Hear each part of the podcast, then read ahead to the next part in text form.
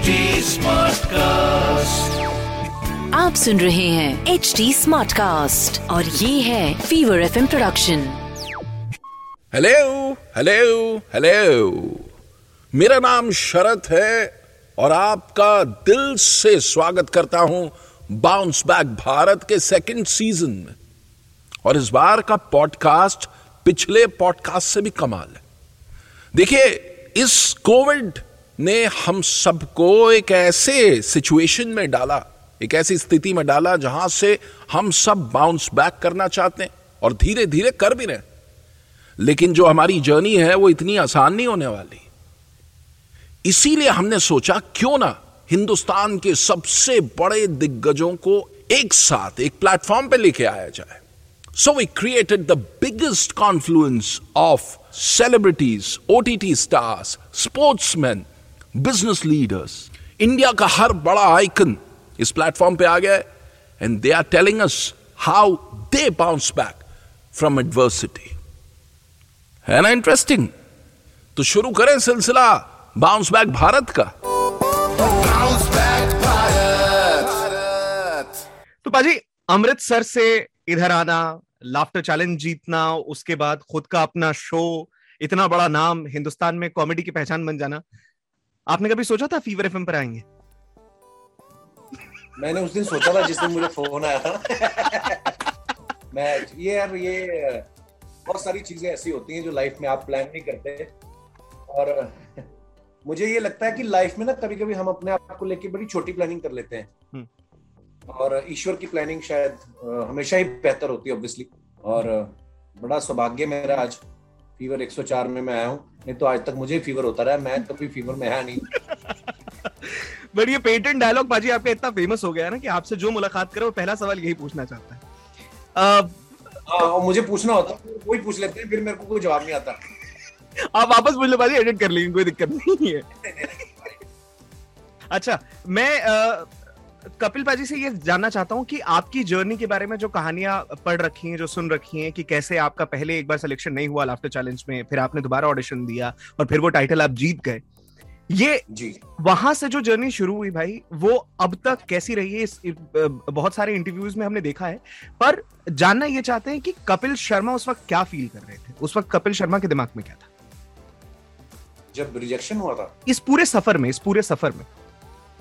देखो इसमें तो अगर मैं कहूँ कि क्या फील कर रहा था तो ये जर्नी बहुत लंबी रही है। हम्म। और लोगों ने टीवी पे देखना शुरू किया 2007 से लेकिन मैं काम कर रहा था 1997 से। और 10 साल थिएटर रीजनल चैनल्स पे कुछ करते रहे। और कई बार लोग बोलते हैं ना कि आपने बड़ा स्ट्रगल किया। रे मेरे को ये लगता है कि हमारे पास और कोई चॉइस नहीं था। कोई ऑप्शन ही नहीं था। ऐसा तो था नहीं कोई कि कोई बाप दादा का बिज़नेस था या उसमें चले जाते, पिता मेरे सरकारी नौकरी में थे। यू नो तो वो वो सरकारी नौकरी लेना तो और बड़ा मुश्किल काम है। तो मिक्स मिक्सचर रहा है, बहुत सारे इमोशंस का उतार चढ़ाव लाइफ में रहते हैं, हर किसी की लाइफ में रहते हैं। तो इतना ही सोच के आया था मैं लाफ्टर चैलेंज तक जाना है और उसके बाद मेरे कुछ लाइव शोज़ लगने शुरू हो जाएँगे और थोड़ी रोजी रोटी चल जाएगी। बस ठीक है। बस उसके बाद तो ये है कि जब आप काम करने लगते हो तो फिर भगवान अपने आप रास्ते बनाने लगता है। तो शुक्र है ऊपर वाले का बहुत बड़ा मज़ेदार सफ़र रहा है। बट मैं आपको बताऊँ कि जब आप टीवी पे आ रहे थे बाकी शोज़ में जब उसके बाद आपने कॉमेडी सर्कस जब किया तो मुझे वो टाइम याद है कि मेरे आसपास जितने लोग थे चाहे मेरे परिवार के लोग हों दोस्त हों तो वो आपका एक्ट देखने के लिए रुके रहते थे। कि अच्छा अभी कपिल शर्मा आएगा ना फिर वो देख लेते हैं उस, उसके बाद ही लेंगे। या कुछ चल रहा था थोड़ा स्किप कर रही हूँ तो हिंदुस्तान ने आपको उस वक्त से जो प्यार देना शुरू किया उसके बाद जब आपका खुद का शो आया तो इस शो की तैयारी कैसे हुई? ये शो शुरू कैसे हुआ? दिमाग में कैसे आया था कपिल शर्मा शो यार ये शो एक्चुअली ये कोई शो नहीं था। ये तो मैं गया था कलर्स के ऑफ़िस में उन्होंने मुझे बुलाया कि आप हमारा एक शो होस्ट करोगे? मैंने कहा कौन सा? बोलते झलक दिखला जा। मैंने कहा इसमें क्या करना है? बोलते आपको होस्ट करना है आप और मनीष पॉल। मैं कहा अच्छा। तो आप बीबीसी करके एक प्रोडक्शन हाउस है उनके उनसे जाके मिल लेना। तो मैं मिलने गया उनको वो मुझे देख के थी आप बहुत मोटे हैं आप थोड़ा वज़न कम करो। मैं जाके चैनल में बोल दिया मैंने कहा यार वो मैं मेरे को बोल रही है वज़न कम करो। तो ये क्या हिसाब था तो चैनल ने उनको फ़ोन किया कि नहीं नहीं यार ये लड़का अच्छा है इसको एज ए होस्ट रख लेते हैं और वज़न वज़न होता रहेगा कम। सो मैं जब झलक दिखला जा की मीटिंग के लिए गया तो मैंने कहा आप एक कॉमेडी शो क्यों नहीं बनाते? प्लस को बोला बोले, आपके दिमाग में कुछ है? मैंने कहा हाँ है। कहते, सुनाओ। मैं कहा, दो दिन का टाइम दो। तो मेरे दिमाग में सच्ची में कुछ नहीं था। तो मैं घर जाके मैंने ये सोचा कि मुझे मुझे क्या करना है बेसिकली मैं क्या अच्छा कर सकता हूँ? मुझे कुछ बनाना नहीं था। मुझे वही करना था जो मैं अच्छा कर सकता हूँ यू नो और फिर अच्छे में भी उस समय आपको लगता है कि आप अच्छा कर रहे हो। हालाँकि दुनिया में बहुत सारा टैलेंट है। लेकिन मैं स्टैंड अप करने का मुझे मज़ा आता था। फिर कॉमेडी सर्कस जब कर रहे थे तो फिर यू नो स्केच कॉमेडी करते थे हम लोग कॉस्ट्यूम हम्म। ड्रामा होता था। तो मैंने कहा ये सारे एलिमेंट्स जब लाफ्टर चैलेंज में मैं स्टैंड अप करता था कॉमेडी सर्कस में मैं स्केच कॉमेडी करता था लाइव शोज़ में मैं स्टैंड अप करता हूँ लोगों से इंटरेक्शन करता हूँ पब्लिक के साथ। तो ये सारे एलिमेंट जिन जिनको मैं इंजॉय करता हूँ वो सारे एक ही शो में डाल के एक ऐसा शो बनाते तो मैंने जाके उनको सुनाया। उन्होंने बोला अच्छा कितने मिनट का होगा? मैंने कहा इसमें इतने मिनट का स्टैंड अप होगा इसमें फिर गैग होगा फिर सेलिब्रिटी आएँगे फिर उनका इंटरव्यू होगा और उसके बीच में हमारे करेक्टर्स फैमिली आएँगी। तो करते करते करते उन्होंने पूरा टाइम जो लिखा ना इतने मिनट आपका इतने मिनट ये अभी भी बोलते पाँच मिनट रहते हैं। तो मैं कहा अच्छा पाँच मिनट का कुछ और सोचते हैं। लेकिन जब वो शो शूट हुआ उनको शायद सेवेंटी मिनट का कंटेंट चाहिए था। हम्म, हमारा 120 मिनट का गया। क्या? उनको काटना मुश्किल पड़ रहा था क्योंकि यू नो बातें करते करते कब फैल जाते हैं हम पता नहीं चलता। और हम तो वैसे ही फैलने वालों में से तो बस फिर वो शो शुरू हुआ। फिर लोगों का बहुत प्यार मिला उस शो को। आज तक चल रहा है। ना पच्चीस एपिसोड के लिए बनाया था हमने। और अभी रिसेंटली जब मैंने नया सीज़न शुरू किया तो मेरे ख्याल से फिर 500 एपिसोड कंप्लीट हो चुके थे। 500 क्या बात फ़र्स्ट एपिसोड था एक्चुअली क्या बात तो बस शुक्र है ऊपर वाले का। अजी इसके अलावा ज़िंदगी में एक ऐसा भी हिस्सा रहा जब आप बहुत परेशान रहे अकेले रहे गुस्सा भी आता होगा। और वो वो तमाम चीज़ें जो एक फ़ेज़ है इंसान की जब आपने बुलंदियाँ देखी हैं उसके बाद ज़िंदगी में एक ब्रेक आ जाता है। उस ब्रेक से जब आप बाहर निकल रहे थे जिस जिस दौर से अभी हमारा हिंदुस्तान गुजर रहा है कि अचानक से सब कुछ थम गया और उसके बाद हम बाउंस बैक करने की कोशिश कर रहे हैं तो कपिल शर्मा ने खुद को कैसे हिम्मत दी? कैसे लगा कि हम वापस से बाउंस बैक करेंगे? मेरा टाइम वापस आएगा। मुझे याद है क्योंकि अखबारों ने बहुत कुछ गलत सलत लिखना शुरू कर दिया था कि कपिल का वक्त खत्म हो गया अब दोबारा नहीं आएगा। पर जिस तरीके से आप वापस आए मेरे ख्याल से बाउंस बैक इससे बेहतर तरीका का और कुछ नहीं हो सकता। मुझे लगता है कि हर हर इंसान की लाइफ में ऐसा वक्त आता है। देखो बुलंदियों पे पहुँचना भी शायद एक एक वक्त पे आपको लगता है कि इतना मुश्किल नहीं है। लेकिन वहाँ पे बने रहना और बहुत सारी चीज़ें होती हैं। बहुत सारी पॉलिटिक्स होती है आपके इर्द गिर्द टांग खींचने वाले बहुत सारे लोग होते हैं।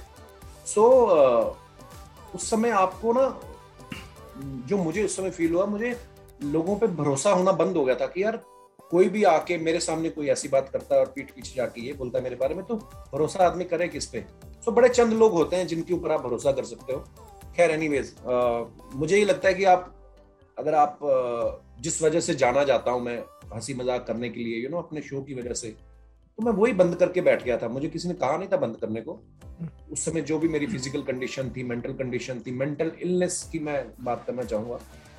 तो मुझे लगता है कि उसका सही तरीका यही था कि मेरे काम की वजह से लोगों ने मुझे प्यार दिया और फिर वापस काम पे आओ, वापस शो बनाओ और वापस उसी से जवाब दो। कब तक आप ट्विटर पे लड़ते रहोगे लोगों के साथ और ये सब करोगे? है ना? एक एक आदमी को जवाब क्या देना? आप अपना वापस जिसमें आप अच्छे हो, वही करो और लोग वापस आपको उतना ही प्यार करते हैं और लोग, लोगों ने कभी प्यार करना बंद ही नहीं किया। ये तो मीडिया वाले कभी कभी लिख देते हैं, उसका वक्त खत्म, ये वो। मैं कहा, मुझे अभी तक पता नहीं चला, मेरी लाइफ में क्या होने वाला, क्या नहीं। आप कौन से ज्योतिषों की, आप ये लिखना शुरू कर देते हो? ये बड़ी, पता है, हमारी एक बड़ी ये दुख वाली बात है एक्चुअली कि अपनी न्यूज़ बेचने के लिए, अपने लाइक्स लेने के लिए आज आप आप तो समझते हो इन सब चीज़ों को। आजकल इतने वेब पोर्टल आ गए हैं सबको अपने लाइक्स बढ़ाने कुछ भी छाप देते हैं और पॉजिटिव चीज़ बिकती नहीं है। जी। तो फिर वो नेगेटिव हेडलाइंस बनाते हैं। तो ये सब होता है पर ठीक है ये पार्ट ऑफ़ लाइफ है। आई थिंक सबकी लाइफ में अपनी अपनी गुरु नानक देव साहब की लाइन आती ना उनकी बाणी में उन्होंने बोला कि नानक दुखिया सब संसार। तो मुझे लगता है कि हर इंसान की लाइफ में ऐसे होते हैं पर हाँ उससे बाहर जब आप निकल आते हो तो मुझे लगता है कि वो बोलते हैं ना कि नौजवान से व्यक्ति व्यक्ति बनना। हम्म।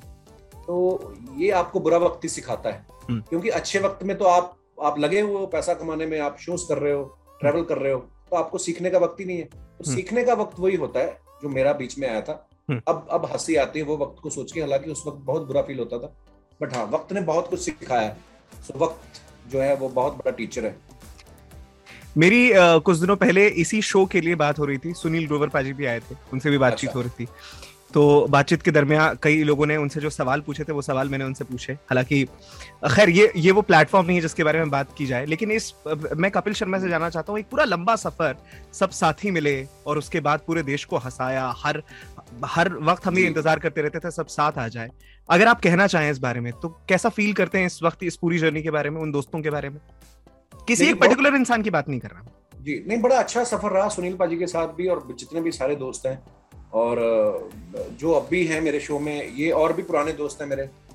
तो उस समय राइवल होते थे कॉमेडी अब आप वो आपकी तारीफ़ भी कर रहे थे। हाँ अभी तो अब अब हम साथ में मिलके शो करते हैं। तो बड़ी अच्छी जर्नी रही है और हर किसी से हम कुछ ना कुछ सीखते हैं।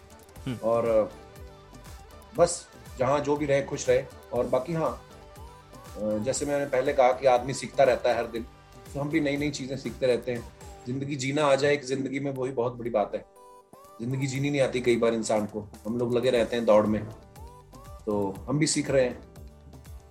मुझे मुझे मुझे आपसे एक चीज़ जो बहुत साफ़ तौर पे समझनी है।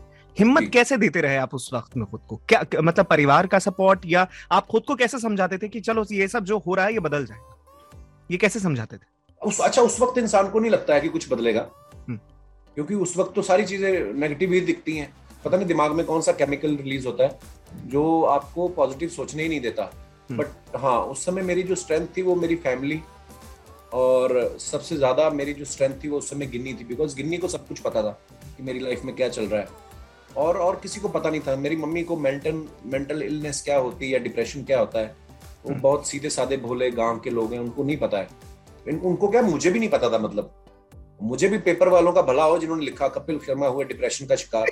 मेरे पता चला अच्छा ये है मुझे। तो हाँ गिन्नी मेरा मेरी एक यू नो स्ट्रॉन्ग पिलर की तरह मेरे साथ रही है। और हाँ वो बहुत बड़ी स्ट्रेंथ है मेरे लिए मेरी लाइफ में। जिसने उस समय मुझे बूस्ट किया कि नहीं पब्लिक तुम्हें प्यार करती है तुम वापस काम पे जाना शुरू करो। शो शुरू करो अपना तुम्हारा मन लगेगा। बस फिर वापस आ गए।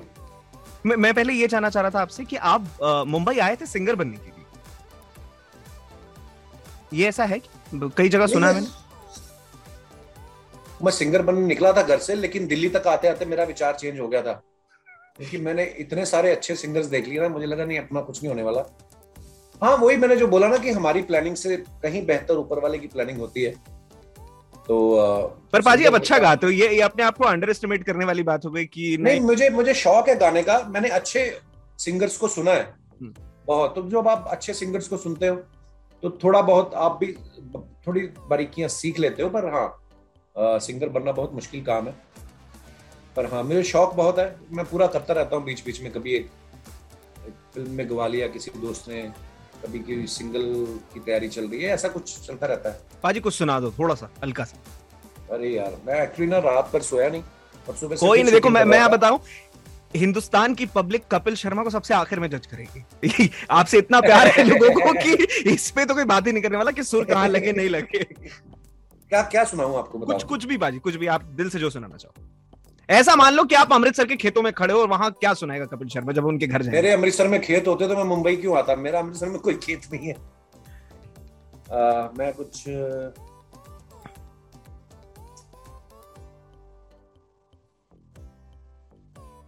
मुझे एकदम से कोई याद नहीं आता जब मुझे कोई फरमाइश कर देना तो मैं थोड़ा टाइम ले सकते पाजी। हिंदी पंजाबी आप आप आप बता दो कोई आपके दिमाग में गाना आ रहा हो सकता है मुझे आता ही हो। कोई अ, कोई पंजाबी फोक सुनना चाहते हैं पाजी आप मुझसे जो ऐसे ही गुनगुनाते हो आप। पंजाबी फोक हीर हीर के बारे में सुना आपने? हाँ हीर सुनाओ प्लीज़ नहीं हीर जो लड़की है उसके बारे में तो सुना होगा। हाँ, हाँ, हाँ, हाँ। है वारिस शाह जी ने। हाँ। मैं सुनाता हूँ आपको। हीर आखदी वे जोगिया झूठ आखे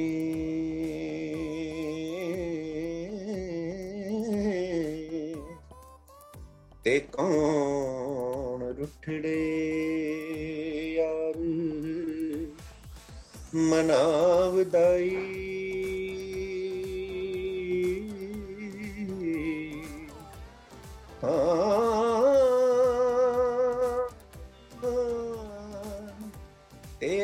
कोई न मिले मैं ढूंढ थकी हाँ।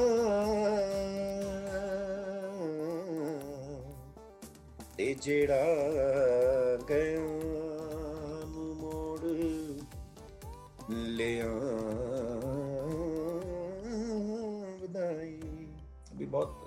क्या बात है भाजी अब देखो मैं मैं आपसे वही कह रहा हूँ ना कि आदमी खुद को अंडरस्टिमेट करने की कोशिश करता है। इतना भी किसी को मालूम हो जाए ना वो आज के डेट में सिंगर बनने के लिए तैयार है बाकी तो ऑटो ट्यून काम कर ही रहा है आपको मालूम है। बाजी कुछ लिसनर्स के सवाल हैं शिखा कह रही हैं आपने इतने सारे स्टार्स का इंटरव्यू लिया है कपिल सर सबसे ज़्यादा। एंटरटेनिंग किसके साथ रहा? देखिए तो लड़ाई करवाने वाली बात है। फ्लेवर है सबका नहीं नहीं लड़ाई करवाने वाली बात नहीं लेकिन हाँ सबका ह्यूमर अलग अलग तरीके का होता है। बहुत मज़ा आता है स्पेशली मुझे मज़ा आता है जब अक्षय पाजी आते हैं। क्योंकि उनको सब चीज़ें साइड में उनको ये है कि इसको मैं कैसे पकड़ूं इसको कैसे दबाऊं। तो अक्षय पाजी के साथ बहुत मज़ा आता है। बाकी सबके साथ मज़ा आता है पर ऐसे मुझे लगता है कि एक दो नाम लेना ठीक नहीं होगा। काफ़ी सारे हैं क्योंकि सारी इंडस्ट्री के साथ हम लोग शोज़ कर चुके हैं। तो हमने 500 से ज़्यादा एपिसोड कर लिए हैं। इतने स्टार्स भी नहीं है हमारी इंडस्ट्री में। तो सबके साथ काम कर चुके हैं सबका अपना अपना फ्लेवर है। लेकिन अक्षय पाजी के साथ बड़ा मज़ा आता है बड़ी एनर्जी होती है। एक तो सुबह सुबह उठा लेते हैं आपको वो। है ना खुद तो चार बजे उठते ही हैं पता नहीं चार बजे उठ के करते क्या है वो। हमें तो कुछ हमें तो अंधेरा ही अंधेरा दिखता है चार बजे उठ जाओ कुछ करने के लिए होता नहीं।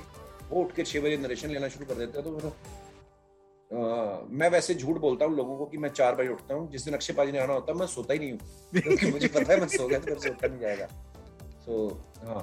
एक एक आखिरी सवाल है श्वेता का ये पूछ रही हैं कि अगर किसी को कॉमेडियन बनना हो तो वो क्या करे?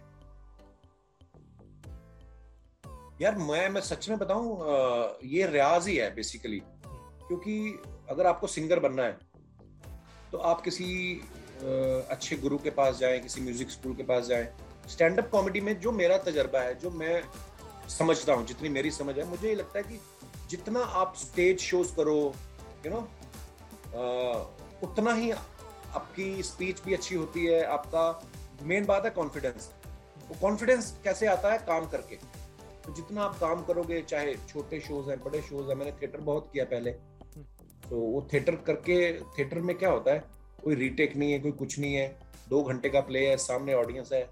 तो जब आप ऐसे काम करते हो तो यार कोई रीटेक नहीं है, उसमें मेहनत बड़ी होती है। फ़िल्मों में तो पता है दो लाइनें बोलनी है उसके बाद फिर कट है फिर अलग एंगल से शूट करेंगे। तो जितना काम करते जाओ आप दुनिया को ऑब्ज़र्व करो क्या हो रहा है आसपास। कोई भी बात अगर आपने कहनी है सपोज़ आपको कहीं कोई पॉलिटिकल स्टायर करना है हमारे शोज़ में ऐसा होता नहीं है क्योंकि जी इसी चैनल पे लाउड नहीं लेकिन कहते हैं ना कि कोई भी बात के ऊपर अगर आपने कटाक्ष करना उसको आप हँसी में अगर बोल दो तो जिसके बारे में बोल रहे हो वो भी गुस्सा ना करे। और हँसी भी आ जाए तो ये आपकी जीत है। और सो आई थिंक रियाज है काम है जो और आजकल तो बड़ा बड़ा बहुत बढ़िया हो गया है। हम, हम हमने जब शुरू किया था तब तो ये सब नहीं था। अब तो यूट्यूब है अगर आपको अपना अच्छा कोई कंटेंट बनाए आप अपना चैनल बनाओ उसके ऊपर अपना क्लिप बना के शूट करके डाल दो हम्म। धीरे धीरे धीरे करके लोगों को पसंद आना शुरू हो गया तो एक रास्ता मिल जाता है अपने आप। जी।